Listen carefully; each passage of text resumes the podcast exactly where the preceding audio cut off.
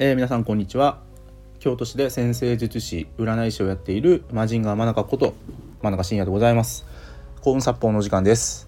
この番組は皆さんの運を上げたりとかですね、皆さんがより良い人生を歩んでいただくためのヒントとなる情報を提供する番組でございます。さて、今回なんですけどちょっとね言霊の話をしようかなと思いますね。言霊ね、なんかこうありがとうとかね、感謝してますとか、大好きとか、なんかそういう肯定的な言葉を使うとですね、なんでしょう、こう人生うまくいくよねっていうのは本とか、そういうのをね言ってる方非常に多くて、で個人的に言うとね、個人的とかね運命学の視点で言うとそれはもうほぼイエスですよね。本当にイエスですよ。やっぱ否定的な言葉を使うことが多い人って、それって自分自身に対してブレーキをかけるのと一緒なんですね。でよく脳は主語が分かんないってあるじゃないですか、ね、あれ科学的に証明されてるのかどうかは僕はちょっと全然分かんないんですけど、ただそういうことをね人に言ってるってもちろん自分も聞いてるわけですからね、自分に対してブレーキをかけてる、ね、そういう否定的な言葉を相手に言って、自分にブレーキをかけてるって、往々にしてありえますよ、それは。で僕自身がね占星術鑑定とか講座、どっちかというと、今から言うのは鑑定の話になるんですけど、やっぱりねネガティブな言葉をすごく口にする、私はダメだとか、あいつのここが本当に嫌でとか、それはね、人間感情を持ってるんで仕方のない部分もたくさんあるんですけど、やっぱりこう聞いててその割合が多い人、ネガティブな言葉の割合が多い人って、やっぱり何かこう人生ねさらにもう一歩踏み出そうとか、もっと飛躍しようとかっていう時にはマイナスに働いてるんじゃないかなと、お話を聞きながら思うことは結構ありますね。でやっぱりねいい言葉を使った方がいいんですよ。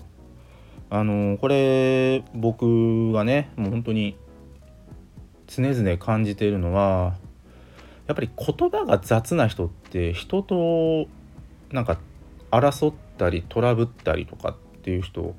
多いんですよ。けどそんなの、当たり前でしょって話なんですけど、いや意外とそれができてない人も結構多い。でもっと言うと言葉で言葉って契約なんですよ。それって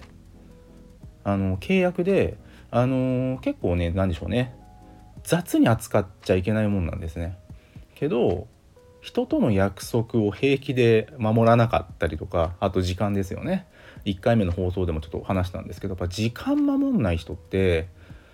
やっぱり何かこうトラブルとかですね、そういうのに見舞われる人多いんですよ。でそれって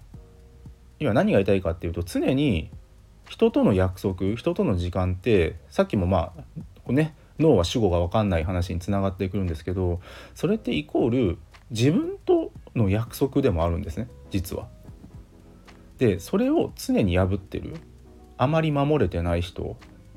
で、やっぱり自分で自分のことが信用できなくなるんですよ。で言霊ってさっきも言った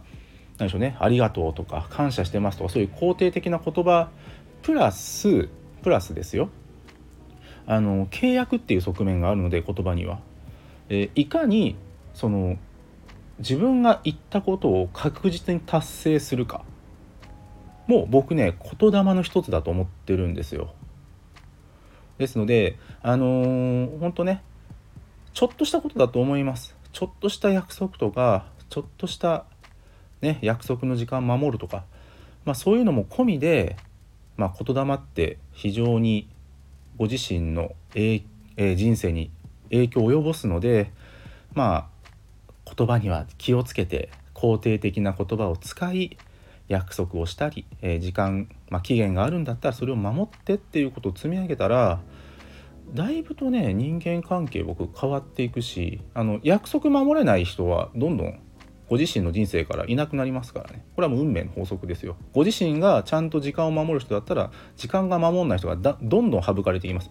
絶対いなくなるわけじゃないんですけどね、数としては減っていきますよ。まあ俗に言うなんか波動の法則というかね、波長が合う合わないの、まあそっちの話にもなるんですけどっていうね、ちょっとした、ご自身の人生が向上するヒントをお伝えできたのかなと思います。ではですね、僕はこれから身支度して、占星術講座に、行きます。また、次回ねお会いしましょう。ありがとうございました。